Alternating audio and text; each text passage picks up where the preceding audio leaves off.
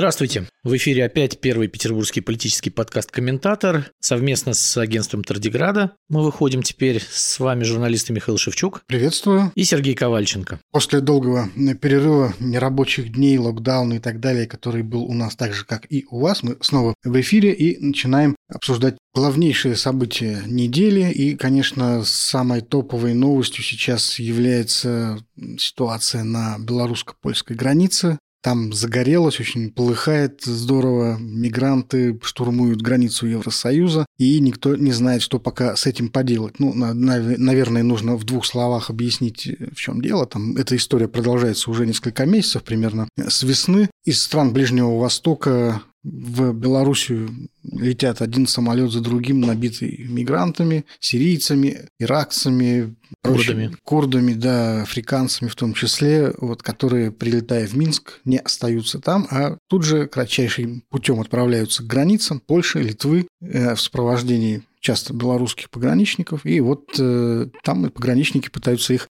как-то выталкивать лесными тропами в пространство Евросоюза. Но если до сих пор это все было, в общем, такой, такой чередой мелких пограничных инцидентов, то есть э, какими-то небольшими группами э, это все происходило, да, пограничники там где-то в лесах это все делали, то сейчас, э, видимо, мигрантов стало слишком много, их собрали в большую колонну и по шоссе на глазах очевидцев, прямо вот под камерой, можно сказать, в сопровождении людей вооруженных, отправили непосредственно вот по переходам, где, в общем, начали фактически выталкивать их на штурм вот этой условно говоря, колючей проволоки. Вот. Ну, поляки, естественно, пришли в ужас от такого демонстративного шага. Вот. В Литве тоже объявлено чрезвычайное положение, в Брюсселе все волнуются. В общем, белорусская сторона утверждает, что она причем, да, и просто, просто это поляки э, демонстрируют свою антигуманность, вот, не пуская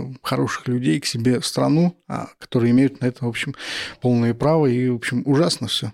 Вот. Да, это ужасно, потому что на самом деле, вот, конечно, за людей э, очень так, э, ну вот противно на это все смотреть, потому что людей обманули откровенно. Э, люди, вот я смотрю по источникам из Беларуси, рассказывают, что им приходилось платить от 3 до 4 тысяч долларов за человека, чтобы попасть к вожделенной границе с Европой. Э, и э, там э, какие-то колоссальные деньги они платят за то, чтобы от Минска добраться до Гродно на такси. Это кто полетел в Минск, потому что белорусская сторона сделала четыре еще, кроме Минска, аэропорта международными. И, в частности, прямо в аэродром Гродно, который находится, это город прямо на границе с Польшей, прилетают уже самолеты с мигрантами, чтобы далеко их не возить. То есть, конечно, это все, э, ну, не то, что напоминает, а это является спецоперацией белорусских властей по, э, так сказать... Интоксикации. По интоксикации, по раздражению соседей, потому что Э, после выборов Александра Лукашенко, которые состоялись летом 2020 года в августе, э, Евросоюз эти выборы не признал, э, Лукашенко не признают действующим главой государства, там Светлане Тихановской, которая вместе с ним избиралась, в Литве и Польше предоставлен дипломатический статус – и э, против Лукашенко, и он бы, может быть, на это не обращал внимания, если бы не э, крутые секторальные санкции, которые объявлены. Вот, например, с 1 декабря вступят в действие э, санкции Евросоюза против э, Беларусь-Калия. А это уже... Больно. Да, это уже больно, потому что это львиная доля ВВП, которую получает в валюте Республика Беларусь. Она продает эти калийные удобрения по всему миру. И э, если встанут калийные шахты и заводы, то, конечно, э, белорусским властям придется худо, потому что там и так сейчас уже экономический кризис, и Александр Лукашенко буквально чуть ли не каждый месяц встречается с, со своим коллегой из России Владимиром Путиным э, для того, чтобы попросить у него там очередных преференций для своей экономики, э, просить у него больше не у кого. И вот эта вот э, история с мигрантами, конечно, это такой жест отчаяния, и мне кажется, Лукашенко пошел в банк для того, чтобы шантажировать Европу еще одним направлением. То есть вот он показывает, что смотрите, ребята, я могу привести сюда вот этих вот несчастных людей из стран Ближнего Востока столько, сколько захочу. Потому что, ну, как бы э, там даже, вот э, опять же, сегодня слушал интервью с э, корреспондентом коммерсанта, который был в этом лагере, и она говорит, что вот нищих людей она там не обнаружила, как бы там все эти люди платили большие деньги достаточно за то, чтобы приехать туда, они хорошо одеты, единственное, что, конечно, они лежат на э, выпавшем снегу, как бы, да, в этих э, несчастных палатках, как бы там многие женщины беременные, очень много беременных женщин с детьми. И, э, например, польская сторона, вот вчера я слушал тоже пресс-секретаря э, польского МИДа, он сказал, что у Польши уже 9 подтвержденных случаев смертельных этих мигрантов. Это то, что они нашли на территории Польши, замерзших в лесах людей. Нет, ну, мы понимаем, конечно, что жизнь в палаточном мигрантском городке, она совсем не сахар. Вот не очень понятно, где брать еду, где брать там, какие-то простейшие там, бытовые вещи. Э, всего все это можно получать только в качестве гуманитарной помощи от активистов. Вот, и эти поставки зависят от доброй воли властей, которые могут пропускать гуманитарный конвой, могут не пропускать, насколько я понимаю. Это тоже такой предмет шантажа. Э, да, конечно. Вот. Э, то есть, да, сами люди, в общем, становятся такими заложниками. Да? То есть, их привезли как дрова вот в этот конфликт. Вот. Причем сами они, скорее всего, не очень понимают, в чем суть конфликта, да, что там не поделили там, Белоруссия, Россия, Европа. То есть, э, для них это наверняка какой-то просто китайская грамота. Вот. То есть, они купились на рекламу. Я знаю, что в том же Ираке там рекламные... Э, Широкая компания. Рекламная была, компания, да, была. Там турфирмы э, специальные есть, которые зовут людей вот, э, на переезд. Естественно, все понимают, для чего этот переезд. Все прекрасно знают, что они летят там не в Белоруссию, а для того, чтобы переходить эту границу.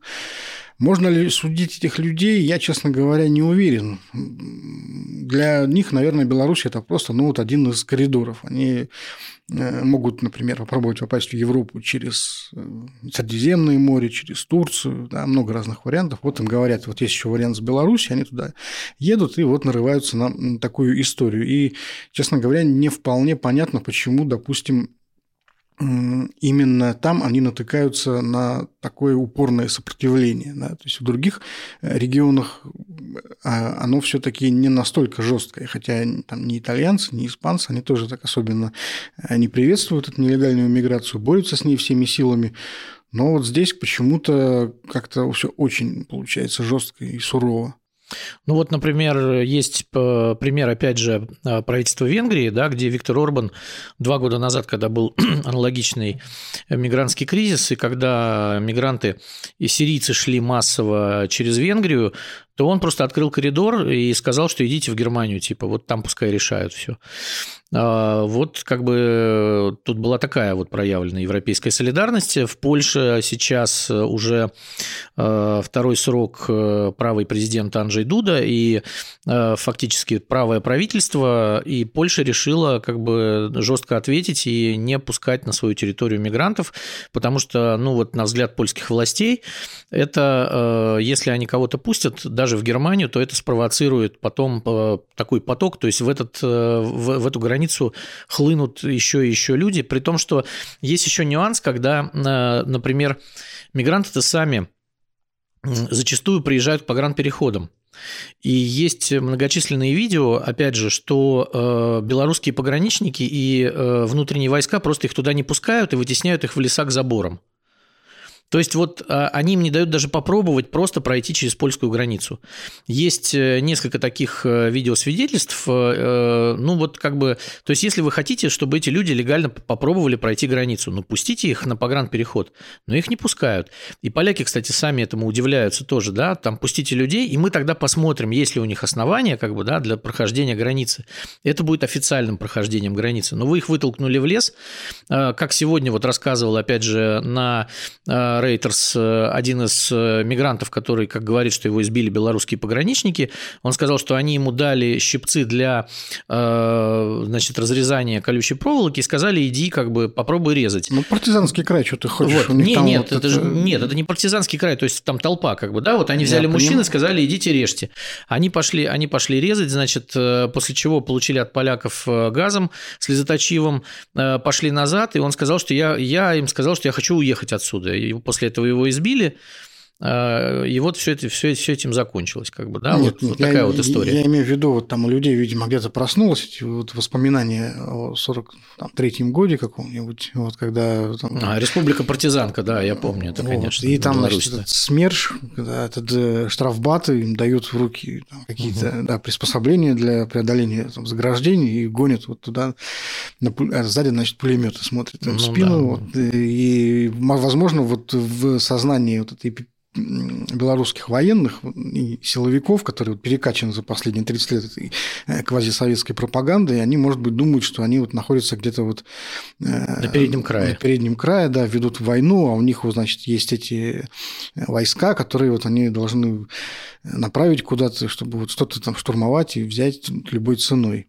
Но вот э, то, что это шантаж, это, конечно, видно даже из риторики, да, и белорусских властей, и даже российских, потому что вот президент Владимир Путин, что же за два дня уже дважды поговорил с Ангелой Меркель, немецким канцлером, и вот каждый раз он говорит ей о том, что этот гуманитарный кризис нужно решать исключительно Э, путем восстановления контактов между Евросоюзом и Белоруссией. То есть, как бы его позиция такая. Звоните Лукашенко. Звоните Лукашенко, да, ну и мы все понимаем, что это намек на отмену санкций или как минимум их сокращение. Вот, то есть вот вы значит, снимаете санкции, мы к вам не пускаем мигрантов. Вот. Какова роль здесь Владимира Путина? Что он может сделать вообще? Ну смотри, риторика точно такая же, как и с Донбассом. То есть мы с вами вести переговоры не будем, ведите переговоры с руководством республик.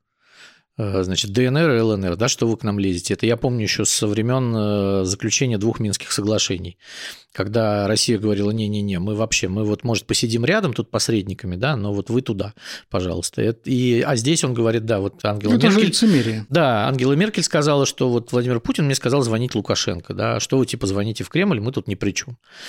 Да. А, а что действительно может сделать Путин? здесь? Он может выступить посредником, какой-то вариант ну, предложить? Косвенная история. Ну, мне кажется, что ну, как бы Запад за последнее время должен был понять, что, конечно, э, с одной стороны, Россия имеет большое влияние на Беларусь, и я думаю, что Владимир Путин может здесь в данном случае что-то сделать э, по неформальным каналам, э, вот, потому что, ну, смотри, ведь Россия тоже может пострадать от этого. То есть в данном случае вчера было заявлено о том, что Э, российская госкомпания «Аэрофлот» может попасть под санкции за то, что она перевозила э, этих людей в Беларусь. Э, к «Аэрофлоту» еще вернемся обязательно. Да, с, Ближнего, с Ближнего Востока, и это не очень приятно для России. Я думаю, что в таком унитарном государстве уже как Россия вряд ли что-то делается, особенно в госкомпаниях, без одобрения властей. Вот. И то же самое, как э, вот Беларусь сегодня заявила, что их авиакомпания перестала возить беженцев, так она их и не возила особо. А в чем тогда вот. про вопрос, собственно? Вот. Вопрос, вопрос в том, что э, значит, э, Беларусь осталась один на один фактически со своими проблемами, да, вот после этих выборов. То есть понятно, а... что если Владимир Путин сейчас начнет э, убеждать Александра Лукашенко в том, что ему нужно там оставить у себя этих мигрантов, поставить им палаточные городки какие-то, разбираться с ними, то Лукашенко просто скажет, ну тогда ты за это все и, и заплатишь, да, да, совершенно да. верно. То есть кто-то за это должен будет заплатить. Это, во-первых, а, во-вторых, конечно вся эта история, она э, показывает, что пока, покажет, что Россия как бы в этом как минимум участвовала. А я не вижу, вот, честно говоря, со стороны российских властей за последнее время какого-то рвения вот, поучаствовать в этой истории лично. А Потому... зачем? Зачем это нужно? Понимаешь, вот потому что... Кому вот... в России это может быть вообще нужно участвовать в этой истории? Вот, вот, вот я не знаю, потому что мы сами под санкциями, у нас у самих с экономикой не очень хорошо сейчас, э, цены растут, э, издержки растут, и, насколько я понимаю, Москва уже думает о части отмены антисанкций, в, там вот разрешить, например, мясо ввозить, э, птицы и свинину из стран Евросоюза. И вот, вот такой подарок, как бы, ну и плюс, в конце концов, в последнее время у нас у самих там какие-то проблемы на, и с Украиной есть. Сейчас очень много сведений о том, что там опять происходят военные стычки, и то, что Россия перебрасывает, то, то перебрасывает, то не перебрасывает войска. То есть у нас есть своя зона напряженности. Потянем ли мы вторую, да, вынесет ли Боливар сразу две вот эти проблемы. Э, поэтому вот сегодня, например, э, если там, ну, я по утрам смотрю РБК, да, там за завтраком периодически, и то, что РБК, например, показывала в среду, э, как, как они освещали вот этот белорусский кризис, очень, очень аккуратно, но с сочувствием к белорусским властям и с привлечением там польских экспертов исключительно, которые, в общем, засветились на Russia Today то, например, в, пятницу уже э, риторика была чуть другая, и они полностью показали интервью вот этого несчастного избитого белорусскими пограничниками, э, значит, э, беженца. беженца, да, который впрямую сказал, что меня избили белорусские пограничники, они мне дали щипцы, то есть вот это вот все показывалось по нашему телевизору, что, в общем, тоже вряд ли сделано без ведома наших властей. То есть мне кажется, что Россия пытается сохранять какой-то нейтралитет в данном случае случае. Да? Ну, ну, конечно, у нас, я думаю, в Кремле все понимают, что Лукашенко, в принципе, ведет себя по-хамски очень сильно. Да, по-свински, да. если сказать, да, и по отношению к этим людям, и по отношению к своим соседям, как бы, да, и по отношению к России. То есть э, я думаю, что вряд ли Россия была поставлена в известность, что да, вот э, и там Путин визировал все эти действия Лукашенко. Я думаю, что Александр Григорьевич сейчас просто пошел в банк вот он производит впечатление человека, пошедшего в банк да? Он, ему терять нечего, он, в да. принципе, давно уже в такой ситуации, но я все таки никак не могу понять, почему, собственно говоря, такая реакция со стороны польских властей. То есть ни в каких других странах, куда тоже бегут э, мигранты да, из, из Африки, с Востока, там, Испания, Италия, туда тоже возят, кстати, и самолетами, и не только лодками, такой реакции нет. Почему-то только поляки не начинают только. этот э, не здесь, только. ну что не что, только что почему нет? Литва и Латвия тоже то же самое. Нет, ну понятно, что это малые страны Евросоюза, да, но Польша здесь не в одиночестве, да? Это, да? Ну это восточная граница. Да, да. Это, это восточная есть, граница. Подожди, ЕС, я, я да. считаю, ну если у вас такая позиция, то просто нужно тогда, наверное, из Евросоюза выходить. Есть единая какая-то политика, да, в области мигрантов. Нет, вот. никакой ну, нет, ну, нет никакой нет? единой ну, политики в области мигрантов. Есть где-то социалистические правительства, где-то есть правые правительства. И там, где, например, правые, то там с миграцией все хуже. Да? Социалисты говорят, давайте мы вас всех запустим сюда, э, и вы тут же станете европейцами. Нет никакой единой политики Евросоюза в этом плане. Да? И Евросоюз уже показал, да, вот э, выход Британии из ЕС в том числе была риторика антимигрантская. Хотя там, конечно, это все играло не первую роль, да, а первую роль играли деньги, но э, вторую роль играла именно вот эта вот антимигрантская риторика, и поэтому Польша как бы вполне себе логично, как э, сейчас, как практически центр вот этой вот э, Восточной Европы, э, она как бы показывает, на мой взгляд, настоящую европейскую солидарность. Не так, как сделал Орбан в свое время, там, заходите, кто хотите, а они говорят, что нет, мы не готовы пускать людей, которые идут нелегально, без документов через нашу границу, потому что мы знаем, что как только мы откроем этот ручеек, то здесь появится бурная река.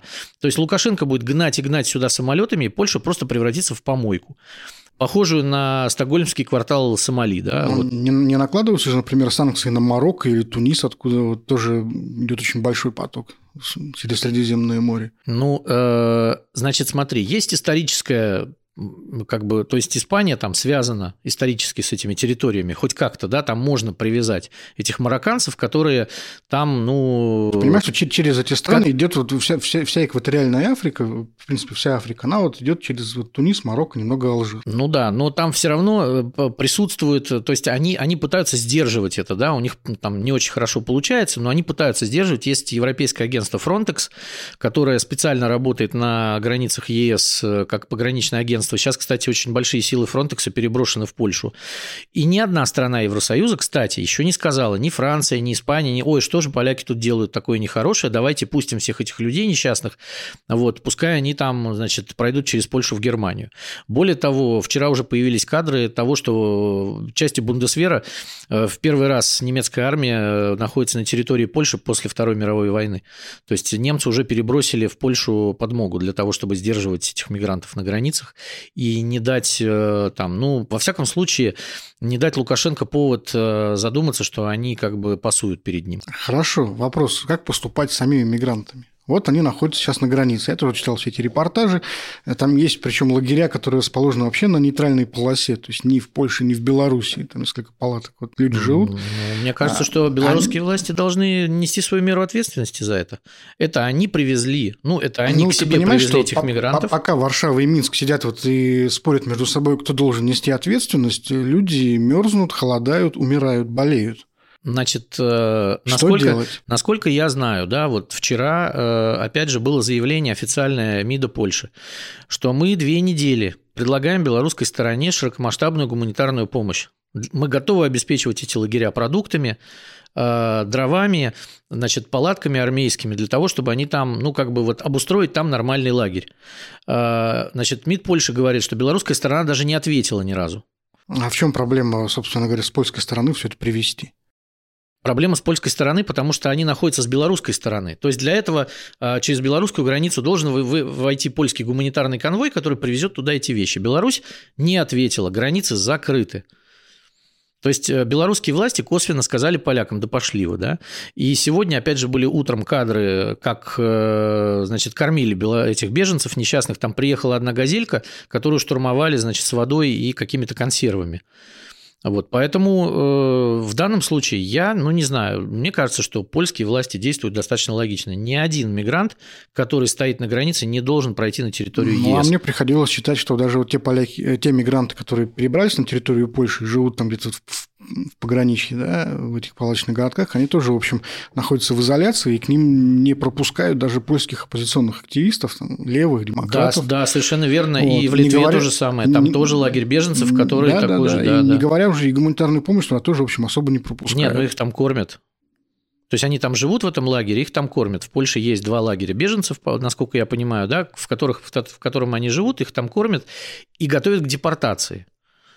То есть Польша не готова их принимать, она их депортирует, потому что по польскому закону, если ты незаконно перешел границу, то ты не подлежишь рассмотрению как Ну, может быть, вот это беженец. решение проблемы, да? Ты всех пропускаешь, потом... Да всех пропускаешь. Потом, ну... потом сажаешь на самолеты и отправляешь обратно. В Германию. Почему в Германию? Откуда? В... Не, ну подожди. Туда, они... откуда не прилетели. Нет, они не, нет они, они не хотят никакой депортации. Почему из Польши депортации? Их привезла Беларусь, пускай она и депортирует их.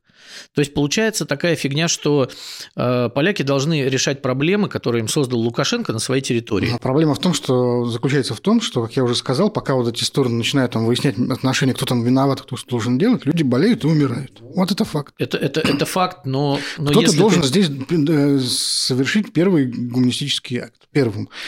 Не требую, акт, не, не требую ничего взамен. Гуманистический акт должна совершить Беларусь, на мой взгляд. Угу. Если она не, его не совершает, то пусть люди умирают. Так? Нет, ну подожди. Еще раз говорю, польские власти говорят, что последние две недели они предлагают Беларуси гуманитарную Хорошо, помощь. это я понял. Беларусь даже на это не ответила. Это мы все услышали. И каким образом они перебросят через границу гуманитарную помощь, если Беларусь не откроет этот коридор, на, кстати, там пограничный переход рядом находится, совершенно в Гродно, по-моему, в пяти километрах от того места, где стоят мигранты, там могут прекрасно зайти грузовики с гуманитарной помощью поставить палатки, кормить людей на территории Беларуси. Не знаю, мне кажется, вот единственным здесь каким-то резонным выходом вот, э, является как раз вот обустройство палаточных городков для мигрантов на территории Польши, да, где бы они, например, могли провести... А почему на территории Польши, Миша? Потому что, как я уже сказал, кто-то должен сделать этот первый шаг. И Польша – это Евросоюз, который все таки мы считаем, и во всем мире считают, да, иначе бы не ехали, да, каким-то флагманом, в общем, гуманного отношения к людям. Вот после этого там в этом лагере людей проверяют на там, действительно а, техническую возможность предоставления убежища, может быть, даже кому-то из них его и дадут, да, не всех остальных, просто самолетами отправляют обратно на родину. Вот. Так не получится. И таким образом, там... понимаешь, через какое-то время, через э, там, 2-3 вот, 2-3 цикла таких вот отправок, сами, собственно говоря, жители там, Ирака и э, курды вот эти, они поймут, что вот этот, э, этот вариант не работает, этот коридор не рабочий. Нет, они будут идти туда, идти еще раз, еще раз, потому что кому-то удастся пройти, вот, и если они узнают, что хотя бы можно пройти границу Евросоюза, то туда будут переть просто тысячи. Слушай, ну тысячи и так прут. Вот. вот прут тысячи во все Но страны не через. Польшу. Ну вот Польша не хочет. Ну, вот. но она имеет право не хотеть. Ты знаешь, я, честно говоря, я не могу какого-то... Вот имеет право Польша не хотеть э, быть э, какой-то вот такой вот буферной помойкой для э, прохода сомнительных людей через себя. Может? Может. Значит, я, их я... привезла Беларусь, а, а проблему это будет решать это как в еврейском анекдоте, да, там спизи, теперь, значит, пускай этот думает сосед, как бы. Но почему сосед должен решать эти проблемы? Я не вижу ни одной логичной э, мысли для того, чтобы поляки вдруг э, стали вот э, запускать туда этих людей, и тогда еще Лукашенко с еще большей силой будет завозить. Ну, здесь То есть нет Польша никакой, просто захлебнется в этих мигрантах. Никакой логики, кроме благотворительной, здесь нет. При этом, я... при этом я тебе могу сказать, что у Польши уже есть большая проблема с украинцами, которых там, по-моему, 5 миллионов уже приехало на работу, и э, Польша уже приняла да, вот, вот эту свою долю в сосед... из соседней страны, э, из которой вот эти мигранты едут, и, э, и вот, вот это вот для, ну, как бы эту проблему Польша решает. Евросоюз ничем не помогает, ей Польша платит пособие, Польша дает работу, э, Польша организует на биржах труда э, специальные окна для украинцев на украинском украинском языке, которых легально устраивает на работу. Вот, э, в частности, я знаю, там в Гданьске такие вещи присутствуют. Э, и, и Евросоюз же ничего не делает. Вот Евросоюз только вот выходит и говорит, а давайте будем гуманными для всех, то есть вот, вот будем, будем хороши для всех, да, а Польша отвечает старой советской поговоркой, да, если будешь всем давать, то развалится кровать фактически. То есть и, и получается, что э, ну нельзя этого делать, нельзя. А Беларусь, конечно, должна взвалить на себя сейчас э, мировое сообщество может сказать, пожалуйста, мы вам поможем едой, палатками, чем угодно, самолетами поможем отправить их обратно, но только не переходите к нам. Вот и все. Ну, понимаешь, диалог с Беларусью невозможен. С Лукашенко диалог невозможен. Окей. То, что ты говоришь, вот сейчас практически невозможно. Все, э, во что это выльется, это в требование отмены санкций. Вот, э... то, есть, то есть чувак шантажирует их людьми, значит, и говорит, что пока вы не отмените их, то есть сегодня уже, опять же, свежие утренние кадры, там порядка 10 тысяч уже мигрантов в этом лагере. То есть они наращивают число, и вот э, все едут и едут и едут и едут туда. То есть они наращивают число этих людей, когда они смогут просто прорвать эту границу и, значит, туда как бы... Поэтому, с другой стороны, тоже как бы они пытаются защитить себя. Вот. То есть э, это исключительная проблема Лукашенко, э, который, конечно, бы уже загнулся за эти два года, если бы не помощь России. Нет, ну есть, конечно, другой способ, просто очень простой, да, когда вот эти белорус... Э, в Беларуси вот количество нелегальных мигрантов достигнет какой-то критической массы, они, я думаю, сами начнут отправлять их обратно на родину. Да, вот. либо они Но... там устроят бунт в этой Белоруссии. Вот, ну или они могут в Россию отправиться, например, тоже как вариант. Да, понимаешь, то есть Россия как бы сидит, смотрит на это дело, да, Лукашенко э, везет людей, да, вот э, ежедневно пролетает э, там несколько рейсов оттуда с людьми, и вот они отправляются на эту границу. А, то есть вот что должно произойти, чтобы ну вот какая-то критическая масса набралась, да, и ну хорошо, туда их не пустят, начнут строить бетонную стену, как бы, да, там между Белоруссией и Польшей. Да, вот ну, для... это очень печальная, кстати, вот. история. Вот эти заборы, они меня больше всего в этой истории, так сказать, смущают и тревожат, потому что вот мы видим, что Литва уже строит забор на границе, да, Польша сейчас вот, видимо, начнет строить какой-то большой забор на границе. То только что ну, были да. о том, что строит Украина забор тоже на белорусской границе и на российской. И, в общем, понимаешь, как-то странно. Мы вот 30 лет назад, наоборот, все уходили от политики заборов, ломали Берлинскую стену с таким упоением, да, на сувениры ее разобрали. И казалось, что вот сейчас вот будет такой открытый мир, где мы будем перемещаться свободно там, из одной страны в другую. И, в общем, все друг другу будем рады.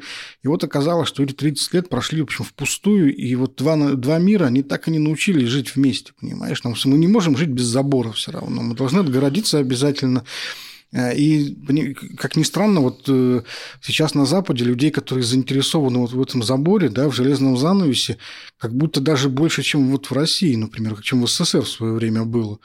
Уже, уже они хотят отгораживаться забором. Вот, ну и мы тоже вроде как не против, да, с этой всей риторикой воинственной, идеологией города-крепости.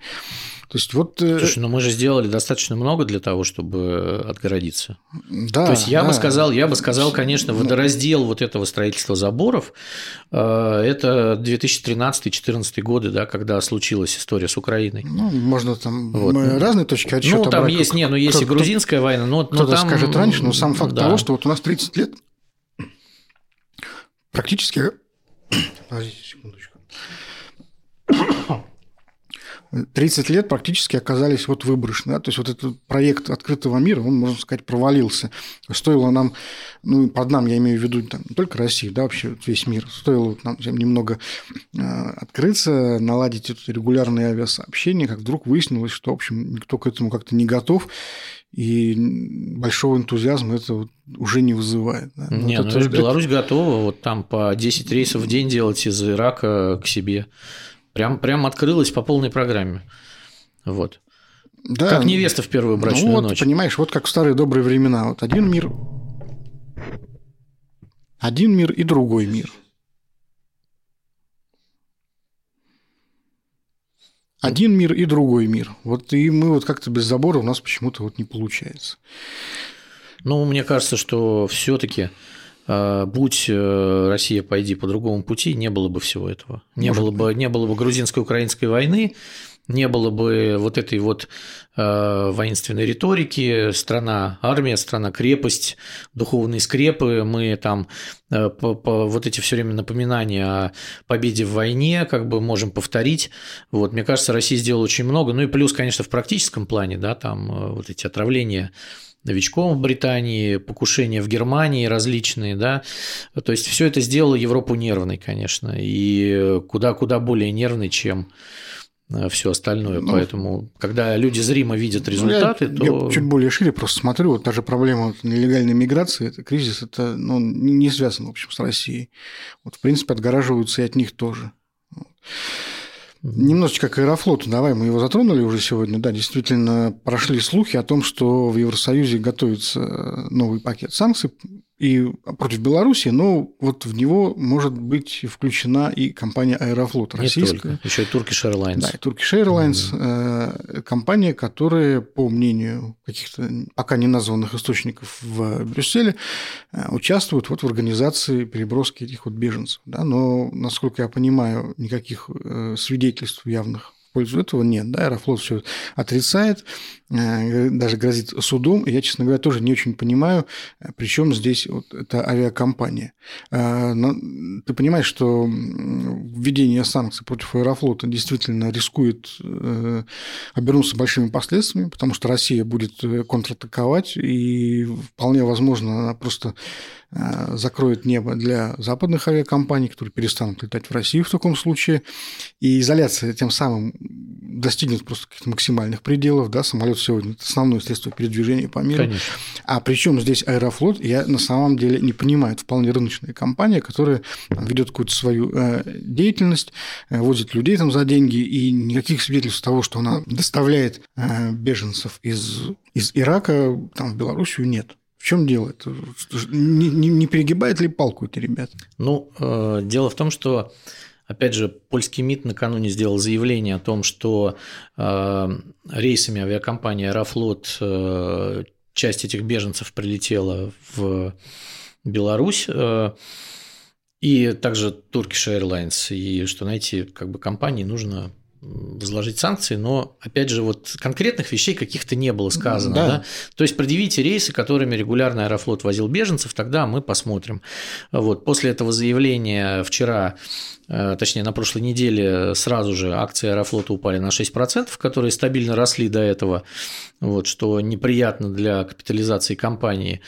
Э, но, э, опять же, вот очень странно, ну, как бы компания говорит, что мы никого не возили, да, вот. Правильно. Европа должна предъявить какие-то доказательства, но вот компания Turkish Airlines уже заявила сразу же, что она не будет сажать на рейсы, которые летят в Минск, из э, Турции граждан э, определенных государств. Это Ирака, э, Йемена, Сирии и еще нескольких государств Ближнего Востока. Замечательно. Вот. Это уже дискриминация, понимаешь? Как вот ты не можешь, не можешь не будешь сажать на борт людей, которые купили билет?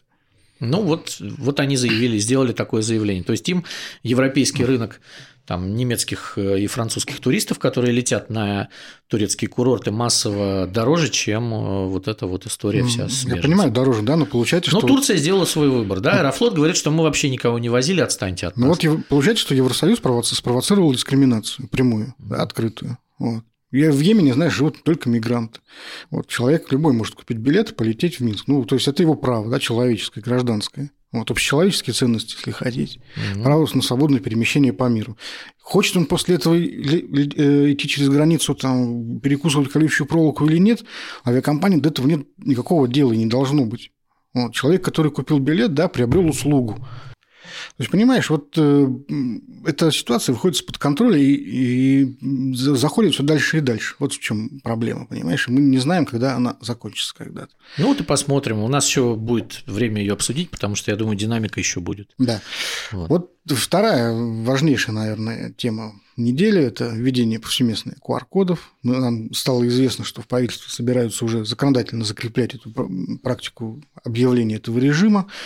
А, сами по себе QR-коды начинают требовать э, повсеместно да, для поездок в общественном транспорте, для посещения там, ресторанов и кафе и так далее. То есть QR-коды входят в нашу жизнь э, повсеместно и уже становятся каким-то таким элементом общественной жизни.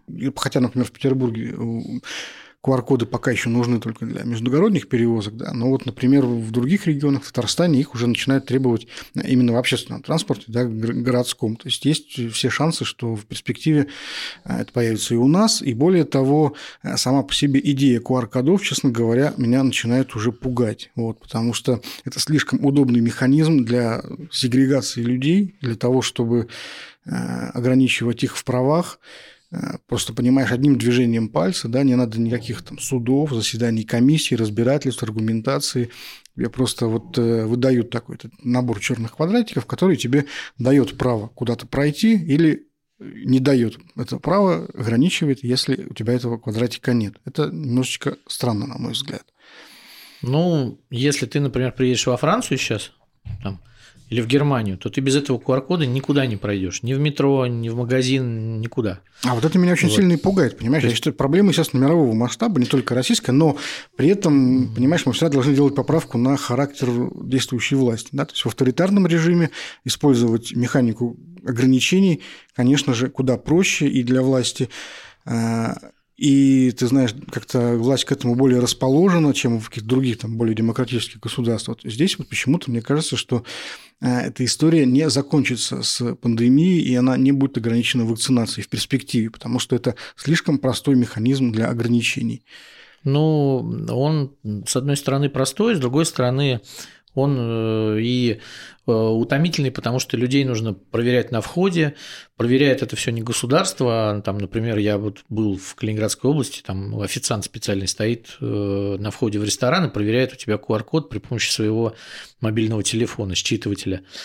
То есть, ну, никто не будет этим заниматься, мне кажется, больше, чем государство скажет, да, пока говорят вроде до 1 июля 2022 года планируется это ввести. Ну и еще плюс э, давай делать поправку на наше как бы русское неисполнение законов, потому что, ну, если я вот очень редко, например, посещаю метро, стараюсь ездить э, не общественным транспортом, если куда-то надо. Но вот э, зайдя в метро, я там большинство увидел людей без масок, например, они снимают эти маски. Э, в магазине, в Сберкассе сегодня опять же видел людей без масок. То есть вот это вот пофигизм, который, ну, как вот говорят врачи, маска спасает жизни, да, ну вот мы считаем, что мы сами себе микробиологи все. Потом еще власти же у нас стараются для того, чтобы люди прививались, это делать. У нас люди упорно отказываются вакцинироваться. То есть, вот... Ну почему? Темпы вроде как растут. Нет, наоборот, после Нет? вот этого локдауна я смотрел цифры, темпы э, очень сильно упали. Цифры буквально в понедельник, в первый день после локдауна уже в два раза упали цифры вакцинируемых. То есть люди, э, конечно, вот из-под палки идут, а они из-под палки, они не идут. Вот э, это очень и ну вот по косвенным признакам я могу сказать, что очень большой большой процент антиваксеров у нас больше 30%, о которых говорит государство, куда больше. И, конечно, эта проблема большая, потому что те же самые ученые, микробиологи говорят, что не прививаясь, мы провоцируем э, появление других штаммов, и что мы все равно будем болеть, и они будут вынуждены делать новые прививки, а эти люди все равно не будут прививаться. То есть мы входим в какой-то замкнутый круг, да, потому что мы... население, население оказалось, давай, давай честно, население России оказалось дремучим, значит, оно опять вошло в вот этот свой, как бы в, в какой-то вот, вот эти вот центрально-черноземный мозг, победил советское образование. Э, скрепы победили – Вот я вижу, что скрепы победили. Слушай, ну ты прямо вот э, делаешь акцент на Россию, все-таки в других странах, между прочим, ситуация зачастую совсем не лучше. Да? Нет, э, постсоветского пространства. Давай Ну, так. не только Значит, постсоветского. пост- постсоветского есть статистика по э, постсоветским странам, там очень плохо прививаются.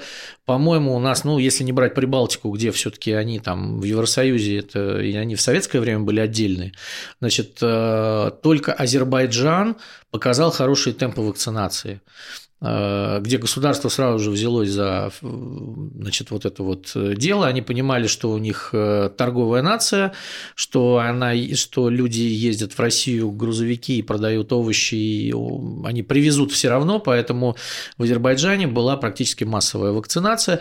Во всех остальных странах с вакцинацией все плохо. Если мы возьмем, опять же, вот мою любимую Швецию, которая не вводила локдаун, степень доверия к властям такой, что в Швеции уже больше 80% населения привито. Само, само по себе никто не гнал шведов э, на эти самые, на прививочные пункты, но у них вот уже, не, вот уже Подожди, больше ну, 80% во-первых, привитых. ну, 20% непривитых – это тоже немного, Это- это, пятая часть. Это пятая часть, да, но, но это, это данные, по-моему, ну, как бы уже не самые свежие, то есть э, у них каждый день все-таки вакцинация уже... То есть шведы сами оценивают темпы вакцинации как хорошие.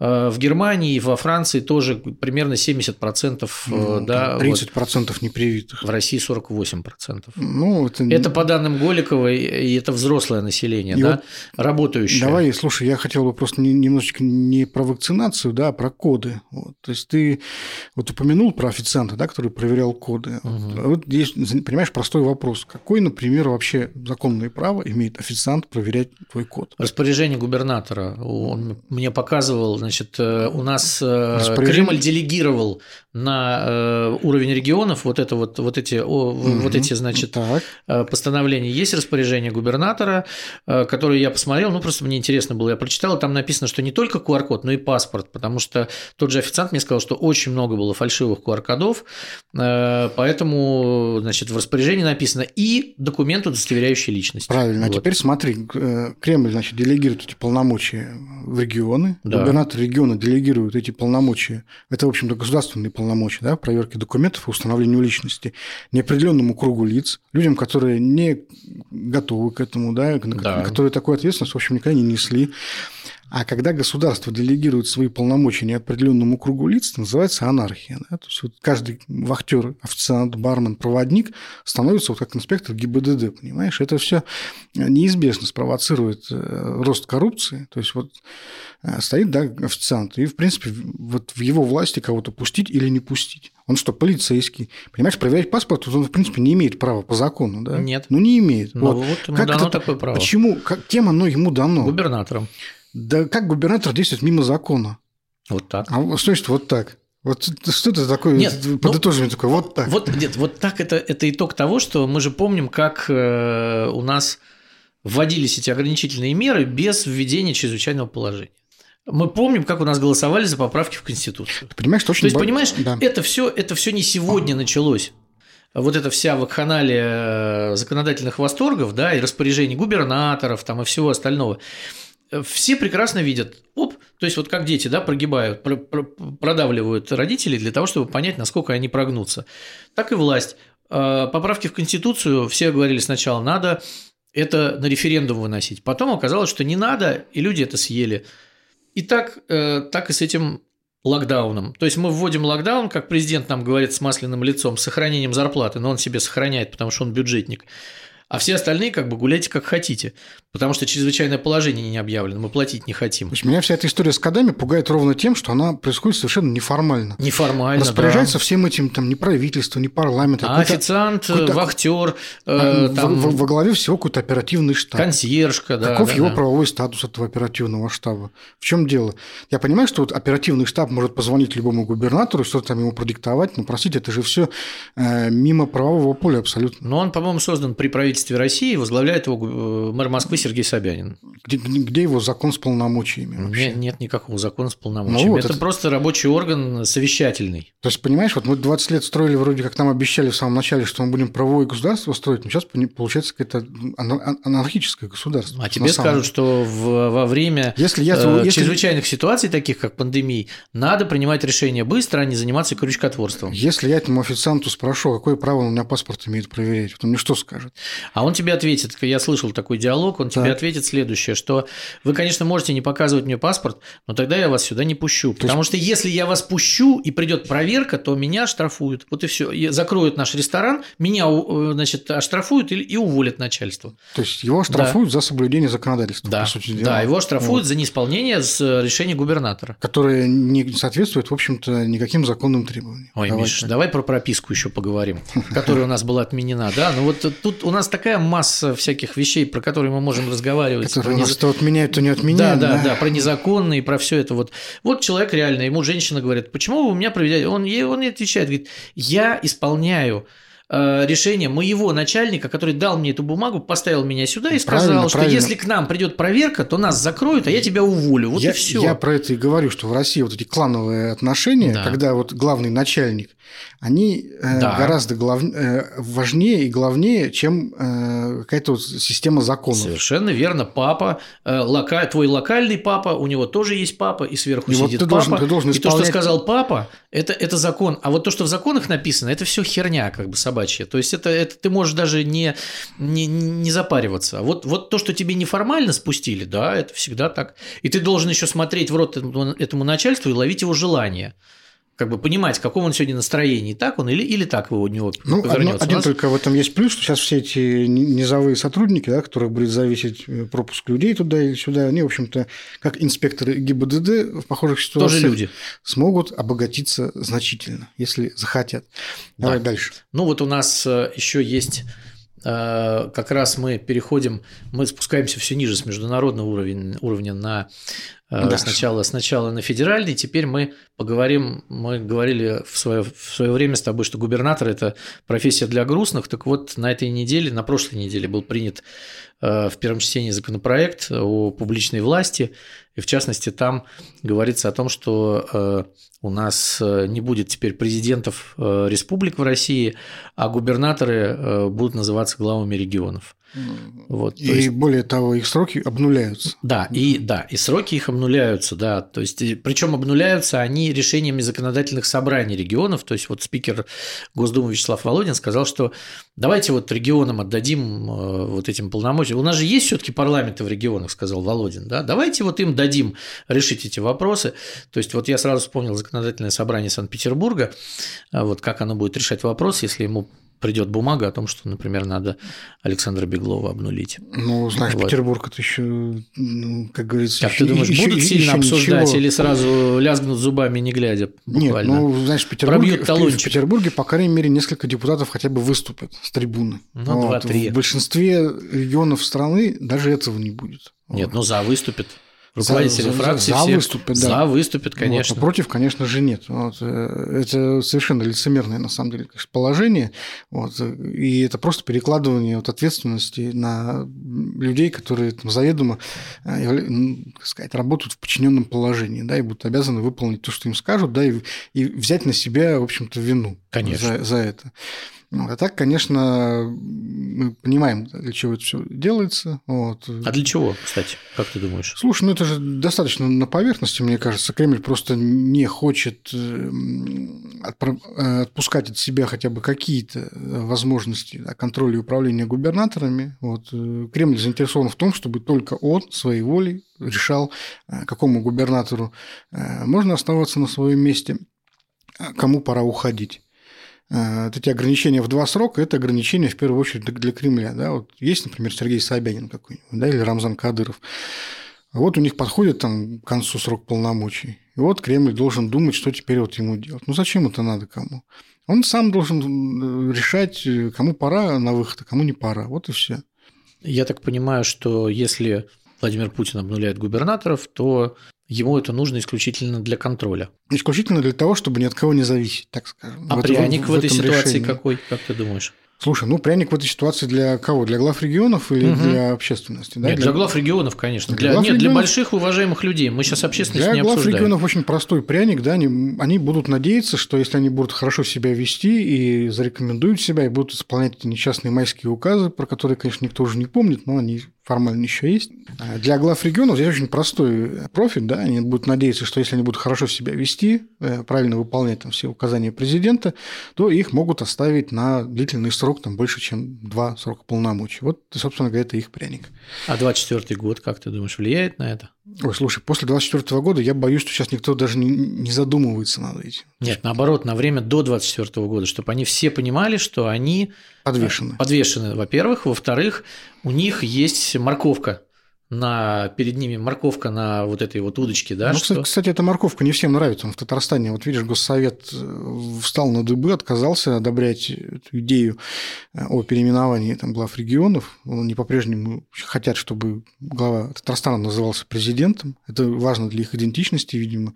Даже в Госдуме из э, депутатов от Татарстана четверо воздержались. Ладно, они не стали голосовать против, но проголосовать воздержавшись, это тоже, в общем-то, по некоторым, Подвиг по, по некоторым по, временам. По некоторым да. временам, да. Вот. А вот у себя в Татарстане Госсовет, в общем, высказался против резко. А, и даже спикер э, Фарид Мухаммедшин, собственно говоря, так и сказал. Законопроект нарушает нормы Российской Конституции, влезает в полномочия субъектов Российской Федерации. Это бунт, бунт, вот, да, по сегодняшнему меркам. Да, это бунт. И ну, Татарстан и Башкортостан, они всегда были отдельные в, в, этом, э, в этом плане. Они хотели иметь хотя бы какую-то формальную идентичность. Э, там еще с 90-х годов э, в Татарстане было сильное движение за отделение вообще от Российской Федерации. Ну, там Но... не то, что отделение, просто я...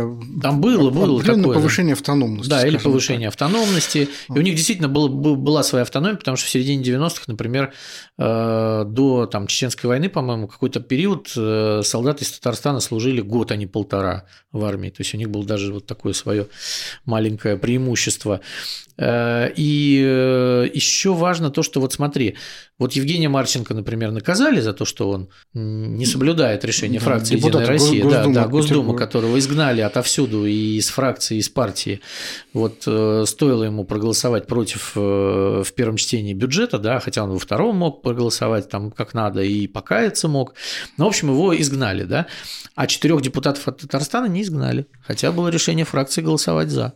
Вот посмотрим, на самом деле, вот здесь вот и будет проверяться как раз истинная сила Кремля, вот, что они смогут сделать в этом случае, потому что Татарстан очень важная республика в стране и достаточно богатая, достаточно сильная, даже собственной, собственно, нефтяной компанией. Вот это да. ред, редкость, редкость в наше время. И если они начнут защищать свою идентичность, то, ну, по крайней мере, это будет хоть какая-то битва, знаешь, по крайней мере, люди, даже если они проиграют, они смогут знаю, Достойно с, с развернутыми знаменами уйти. Но вот интересно, да, то есть они, в принципе, ставят себя, да, свой парламент на, на, на, под угрозу распуска. Вот, в принципе, президент будет иметь право, когда они не исполнят э, пожелания федерального законодательства, он будет иметь право его распустить. Вот, до 23 года, насколько я понимаю, там у него будут сроки.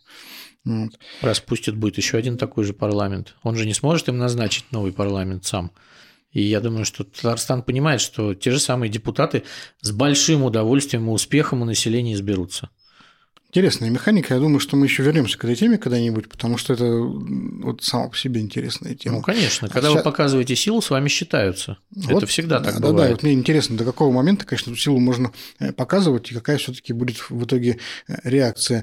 Петербурге стоит, мне кажется, обсудить очередную атаку на муниципальных депутатов со стороны Смольного. Александр Беглов э, прислал в муниципалитеты письма о том, что им нужно лишить полномочий шесть муниципальных депутатов это депутаты от оппозиции. Самый известный – это Ольга Галкина, э, которая, значит… Э, была когда-то депутатом ЗАГСа. Да, которая была когда-то да. депутатом ЗАГСа и была кандидатом в депутаты ЗАГСа, ЗАГС собрания на этих выборах и победила на них, но победа досталась господину Малкову из ЛДПР, который занял изначально четвертое место, но с 80% ему намотали на первое место что ну, фактически невозможно. Да? Ну вот депутатом она не стала, а теперь Александр Беглов хочет лишить ее полномочий, при том, что все эти депутаты, они э, действуют на непостоянной основе, то есть это не главы э, муниципальных образований, которые получают зарплату, а это люди, которые на общественных началах заседают в муниципалитетах и такие районные активисты. Вот, э, то есть такая атака уже была до выборов, когда еще Александр Бельский был начальником внутренней политики Петербурга, нынешний э, спикер. Теперь вот Максим Мейксин, вице-губернатор, который значит, из его рук принял эту эстафету, вместе с Александром Бегловым тоже продолжили эту атаку на оппозиционных депутатов. Вот. Но здесь у них шансов поменьше, потому что, вот, например, у Ольги Галкина и МО «Морское» там, там как бы оппозиционный муниципалитет, поэтому э, и как бы ей э, особо волноваться незачем. Ну, Смольный после этого может подать в суд, то есть начать судебную тяжбу. Э, конечно, муниципальная власть у нас слабая, и муниципалитеты фактически ничего не решают. Но так как до муниципальных выборов осталось меньше половины времени, а э, я так понимаю, что Смольным очень не нравится активность некоторых оппозиционеров, то их э, пытаются лишить даже общественной площадки для того, чтобы они хоть как-то могли э, себя показать. Вот я думаю, что в Москве пройдут муниципальные выборы раньше, чем в Петербурге. И там э, вот за ними нужно будет очень пристально смотреть. Я думаю, что петербургские власти как, как по кальке будут делать то же самое, что будет делать Сергей Собянин для того, чтобы задавить свои оппозиционные муниципалитеты. Вот это только начало, мне кажется, из того, что сейчас происходит. Не знаю, то, что там в муниципалитетах осталось оппозиционного, мне кажется, давить-то уже почти и нечего. Нет, наоборот, чуть побольше, чем было раньше. Вот. У нас э, по факту оппозиционеров больше избралось в 2019 году, чем было э, по-моему, а у нас, у нас есть еще в Купчино, там один оппозиционный муниципалитет, есть э, оппозиционеры в Невском районе в муниципалитетах, то есть есть, есть кого давить. Поэтому мне кажется, что они прям хотят вот это было когда-то при Вячеславе Макарове, когда было прям вот единомыслие, там 97% или 98% была Единая Россия, все стройными рядами, как бы, и все замечательно. А Вячеслав Макаров, кстати, тем временем упомянутый набирает силу в Госдуме. Да? Многие думали, что он там потеряется, но вот человек одно за другим партийную должность получает. Да, вот он уже стал и членом Координационного совета фракции «Единая Россия», он стал членом международного там, комитета в «Единой России» по, по сотрудничеству с соотечественниками, он и первый заместитель руководителя фракции, он же и человек, который съел Евгения Марченко, своего старого врага. То есть Э, дед на самом деле растет. То есть не, не, не то, чтобы он прямо вот э, как э, здесь смолинская сетка телеграм-каналов выла в свое время, что вот сейчас он придет, будет сидеть в маленьком кабинете, его там, значит, будут третировать всячески. Ну, получилось, что нет. Нет. Да, так что я думаю, что здесь мы еще тоже услышим неоднократно об этом человеке. Вот. Ну а что касается муниципальных депутатов, то вот интересно начнется, когда Смольный начнет пытаться прекращать полномочия промакаровских муниципальных депутатов. Да. Э, лишать его поддержки. Вот. И вот здесь, я думаю, может развернуться такая очень хорошая, сочная битва. Да, у нас Петроградский район весь, практически там район семи полковников, как его называют, и плюс часть Приморского района хорошая, поэтому озеро Долгое, там, э, там тоже Смольному есть где развернуться, но, опять же, э, у них, в отличие от оппозиционеров, есть как бы тыл свой, который может тоже... Ну и... вот, понимаешь, если... Который в Москве сейчас обживается. Если исполнительная власть петербургская решит атаковать э, кресло Вячеслава Макарова как секретаря Петербургской Единой России, а оно, я думаю, она, я думаю, все-таки рано или поздно это попытается сделать. Конечно. Вот, то начнет, конечно же, она по логике с, именно с муниципалитетов. То есть нужно будет лишать э, Вячеслава Макарова поддержки на этом уровне, на низовом. Ну, тогда это не сейчас. То есть сейчас в ближайшей перспективе, получается, Макарову ничего не угрожает, потому что партия у него в кармане. Вот. Э, а им это надо сделать достаточно быстро, потому что там тот же самый съезд Единой России он будет 4 декабря следующий, да, вот съезд победителей. А конференцию, как говорят, им нужно провести чисто формально петербургскому отделению, потому что делегаты и так уже есть. Вот, то есть до конца года Макарова, ну, просто не то, что не тронут, а у них и шансов нет. Ну, нет повода, так сказать. Да, да, а вот в следующем году его могут потрогать за мягкие места, и тогда посмотрим. Ну что, что ж, будет. Вот будем ждать, будем следить. Ну, на этом, наверное, мы э, завершим уже наш очередной э, выпуск. Да, спасибо Такой коллегам. С польским акцентом да, он у нас сегодня да. получился. Вот, спасибо коллегам, да, всего доброго. И слышимся через неделю. До свидания.